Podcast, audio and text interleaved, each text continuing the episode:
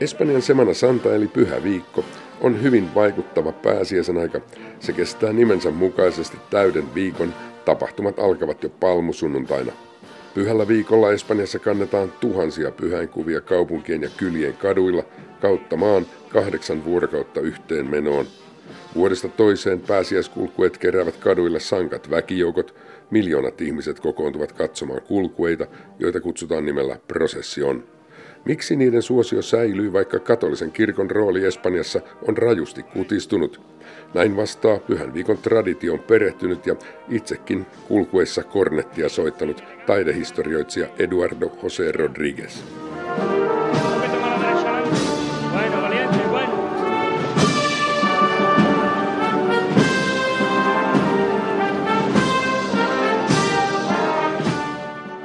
Porque es algo que, que junta lo cultural, lo artístico, eh, lo tradicional, por encima de, de, lo religioso. Tú cuando estás en Sevilla viendo una procesión, es que es imposible que a alguien no le guste.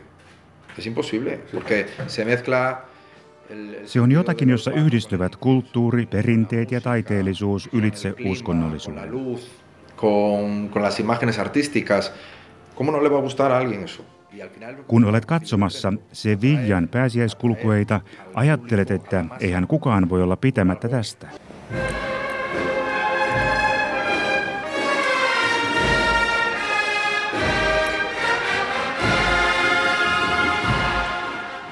Siellä voit aistia yhtä aikaa suitsukkeen tuoksun, musiikin, ilmaston, valot, varjot ja taiteelliset veistoskuvat. Kuinka joku voisi olla pitämättä siitä? Cofradías casi todas tienen cuatro siglos, cinco siglos, tres siglos.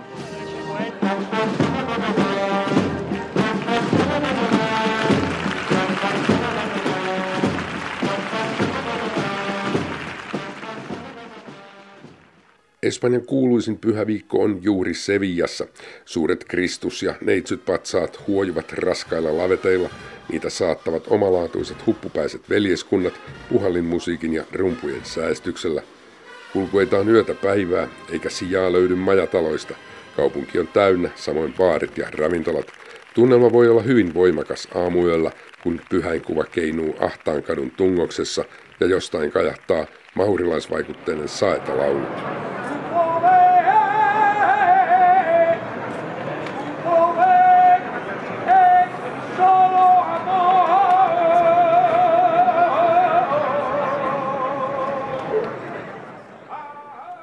Mutta pohjoismaiselle protestantille vaikutelma on myös häkellyttävä, keitä nämä uhkaililta näyttävät huppupäät ovat.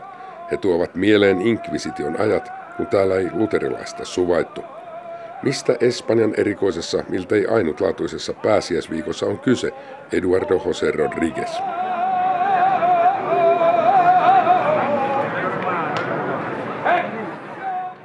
Pues mira, la historia de la Semana Santa en España, eh, nos vamos al concilio de Trento. El Concilio de Trento, como sabes, es, es fruto de la, de la, división con el protestantismo, con el luteranismo, con el calvinismo, y la Santa Iglesia Católica, Apostólica y Romana decide... Pyhän viikon historiassa meidän täytyy ensin mennä Trenton kirkolliskokoukseen 1500-luvun puolivälissä. Trenton kirkolliskokous oli seuraus protestanttisuuden, luterilaisuuden ja kalvinismin noususta. Trentossa pyhä katolinen roomalainen kirkko päätti, että meidän uskontomme kohteiden oli tultava kirkosta kaduille. Silloin alkoivat syntyä nykyisin pääsiäiskulkueita järjestävät kofradiat. Nämä kofradiat ovat kirkon ulkopuolisia veljeskuntia, jotka alun perin pohjimmiltaan tavoittelivat jäsenilleen sosiaalista turvaa. Sen ajan yhteiskunta ei tarjonnut mitään turvaa. Jopa kuolleen ruumis jäi heitteille, jos kukaan ei huolehtinut hautaamisesta. Kofradi ja veljeskuntien tärkein tavoite oli taata jäsenpiirilleen kunniallinen hautaaminen, oloissa joissa kuolleisuus oli hyvin korkeaa. Tätä ei nykyisin yleensä muisteta. Sosiaalisia veljeskuntia oli olemassa jo paljon ennen 1500-lukua. Ne olivat ammattiin perustuvia. Niitä oli esimerkiksi kalastajilla, suutareilla ja veitsenteroittajilla. Kirkon tavoite tässä oli kytkeä nämä veljeskunnat kirkon vaikutuspiiriin. Trenton kirkolliskokouksessa siis kehotettiin tuomaan Kristuksen kärsimyskertomus kaduille, ja siten saivat alkunsa nykyiset kofradia-veljeskunnat, eli ne, jotka Espanjan pääsiäisviikolla kantavat pyhäinkuvia kulkueissa. Yhteiskunta oli silloin käytännössä lukutaidoton, ja juuri siihen nojaa katolisen kirkon puolustus pyhäinkuville. Pidettiin tärkeänä opettaa kuvilla – toiseen tapaan kuin Euroopan protestanttisessa perinteessä.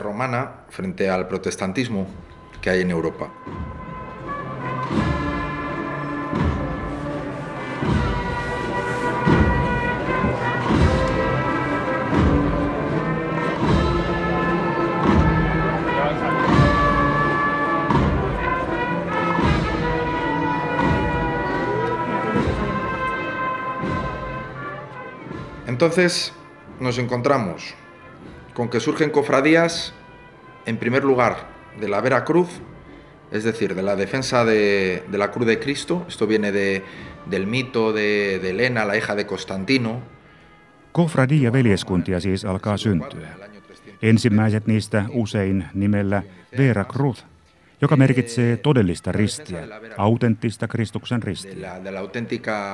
Siihen liittyvä myytti tulee 300-luvun Roomasta. Pyhän Helenan sanottiin silloin löytäneen alkuperäisen Kristuksen ristin.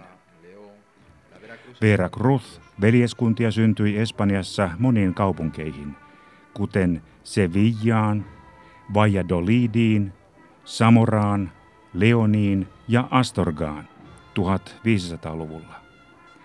Monet niistä tosin itse sijoittavat syntyhetkensä 1600-luvulle – mutta se johtuu vain niiden ensimmäisistä kirjallisista merkinnöistä. Vera Cruz veljeskuntien kyllä tiedetään aloittaneen toimintansa jo aikaisemmin. Niitä seurasivat Jeesus Nasaretilaisen veljeskunnat. Parhaisia olivat myös yksinäisyyden neitsyjen veljeskunnat. Yksinäisyyden neitsyjen riitti tuli suosituksi 1500-luvun puolivälin jälkeen, kun Espanjan hallitsija Filip II solmi avioliiton Ranskan prinsessan Isabe de Valoisin kanssa.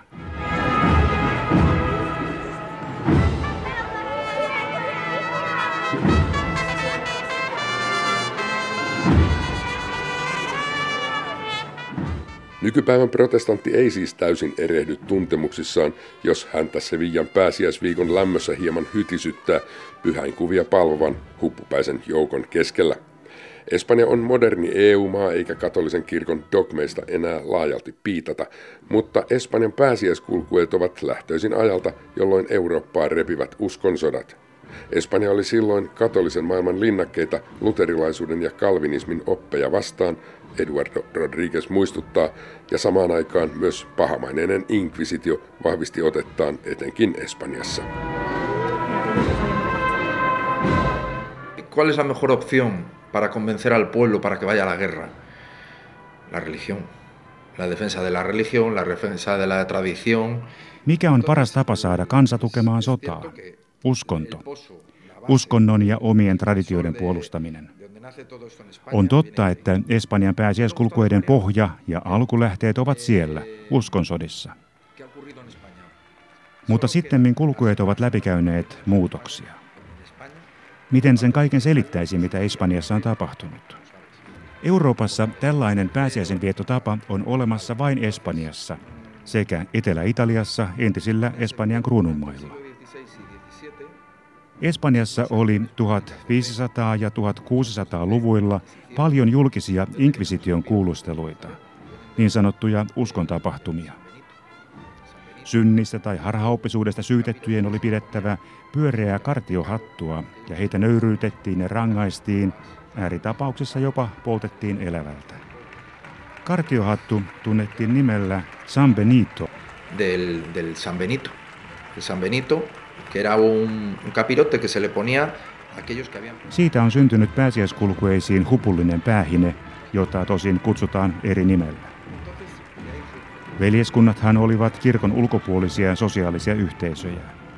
Vain pääsiäisenä ne järjestivät kulkueen todistaakseen uskoa. Kulkueet olivat siis katolisia uskon tunnustuksia. San Benitoa käytettiin kulkueissakin synnin merkkinä. kuten myös itseruoskintaa ja muita osoituksia katumuksesta ja uskontahdosta. Samalla kulkueet esittivät Kristuksen kärsimystä, nöyryytystä ja kuolemaa ristillä. Se kaikki juurtui syvälle kansan mieliin. Tätä on ehkä hyvin vaikea selittää ulkomaalaisille. Mutta nykyisin pääsiäiskulkueet ovat täällä kuin kansan perinne, joka on kirkon ohitse muuttunut kulttuuriseksi traditioksi.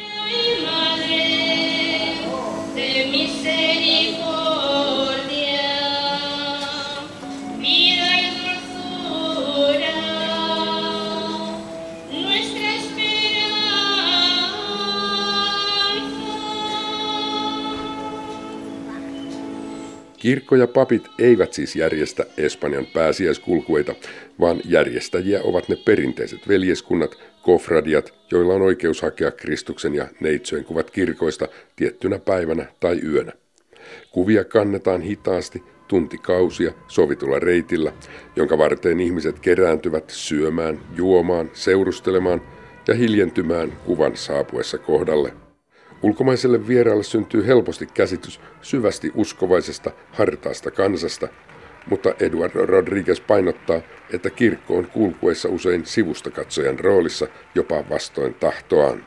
La iglesia insoldablemente tiene que estar a favor de las cofradías.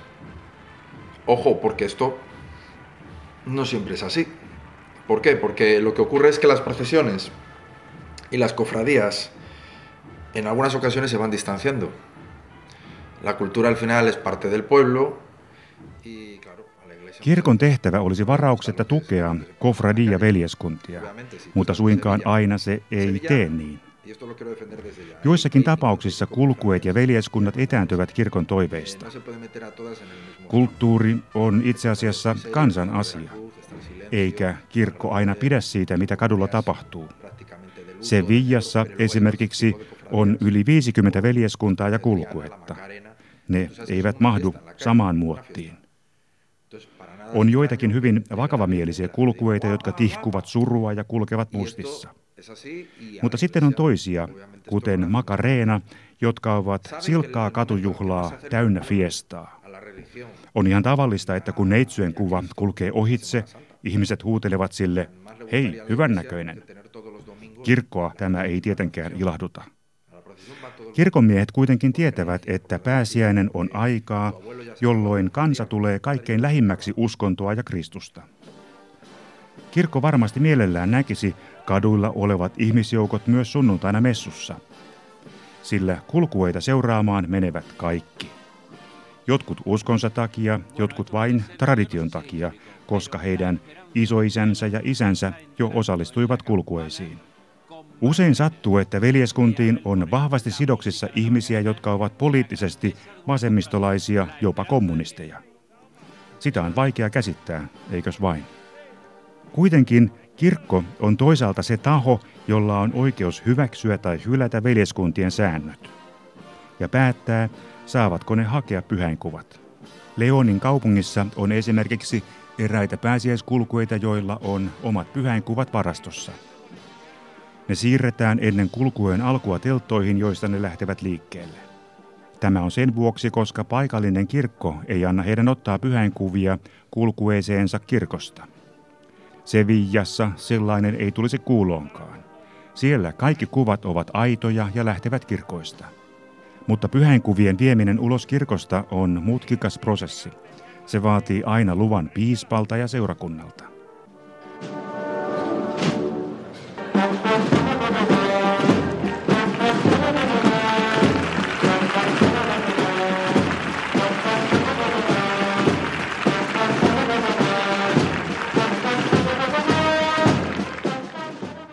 Pääsiäiskulkueet voivat siis olla hyvinkin erilaisia eri paikkakunnilla. Espanja on kulttuurisesti kirjava, olosuhteet vaihtelevat ja kulkueita on ollut yli neljä vuosisataa. Eduardo Rodriguez oli parikymmentä vuotta mukana kulkueiden soittokunnissa ja hän kuuluu useisiin Kofradia-veljeskuntiin. Rodriguez on päätoimisesti pienyrittäjä, kansainvälisen puhelinjätin jälleenmyyjä. Samalla hän on Leonin yliopistosta valmistunut taidehistorioitsija, jolle pääsiäisviikko merkitsee kansan vuosisataista kulttuuriperinnettä. Hän ei ole uskonnollinen, eikä sitä ole enää Espanjakaan, vaikka pääsiäisenä kulkuet vetävät kadut täyteen. Hartaita katolilaisia on tuoreiden kyselyjen mukaan enää alle 15 prosenttia espanjalaisista. Se on niin vähän, että kirkon asioita seuraava nettilehti Info Vaticano otsikoi helmikuussa dramaattisesti Espanja ei enää ole katolinen. Mutta taiteen ja kulttuurin nälkäkö ihmisiä sitten ajaa pääsiäiskulkueisiin? Ei, vaan traditio, sanoo Eduardo Rodríguez. En teoría, la gente piensa que, que la finalidad de la procesión es esa, aumentar su fe, aumentar su devoción, aumentar... Pero realmente es una mezcla Teoriassa ihmiset kyllä ajattelevat, että kulkueiden tarkoitus on vahvistaa heidän uskoaan ja hengellistä vakaumustaan. Mutta todellisuudessa kyse on sekoitus uskosta siihen pyhäin kuvaan. Kuuntele nyt tarkkaan, mitä minä oikein sanon. Kun joku liittyy Jeesuksen suuren voiman veljeskuntaan, hän liittyy tämän pyhän kuvan veljiin. Se on kuva, jonka on veistänyt Juan de Mesa 1620-luvulla. Ja sinä uskot siihen kuvaan. Joku ulkopuolinen sanoisi, että sehän on kappale puuta. Mutta kun me, jotka uskomme siihen, emme usko, että se on kappale puuta. Uskomme, että se on elävä esitys Kristuksesta. Mutta emme usko niin siksi, että kirkko sanoo niin, vaan uskomme siksi, että niin uskoivat jo isoisän isämme, isoisämme ja isämme. Sitä on traditio. On myös tietty joukko ihmisiä, jotka ovat kiinteässä yhteydessä kirkkoon ja uskovat muuta.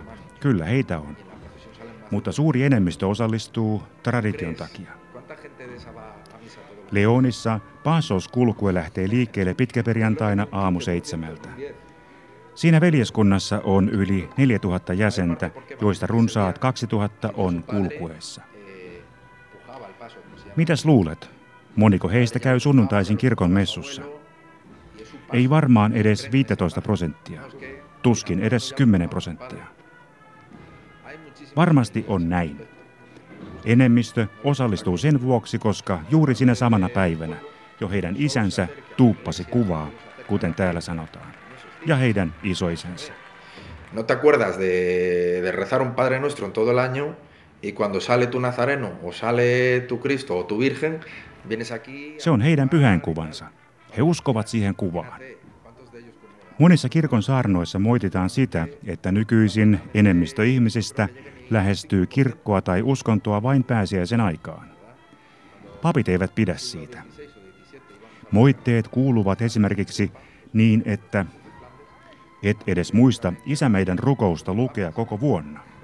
Mutta kun pääsiäiskulkueesi on lähdössä, niin tule tänne kirkkoon kuvaa kantamaan. Mutta hetkinen, kuinka moni kulkueisiin osallistujista käy pyhällä ehtoollisella ennen kulkuetta? Tuskinpa edes 5 prosenttia.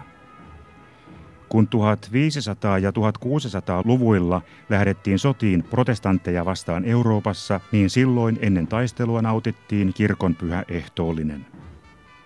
Tänään voitko kuvitella, että jokainen pääsiäiskulkueisiin osallistuva tunnustaisi ensin syntinsä ja ottaisi vastaan pyhän ehtoollisen? Ei takuulla.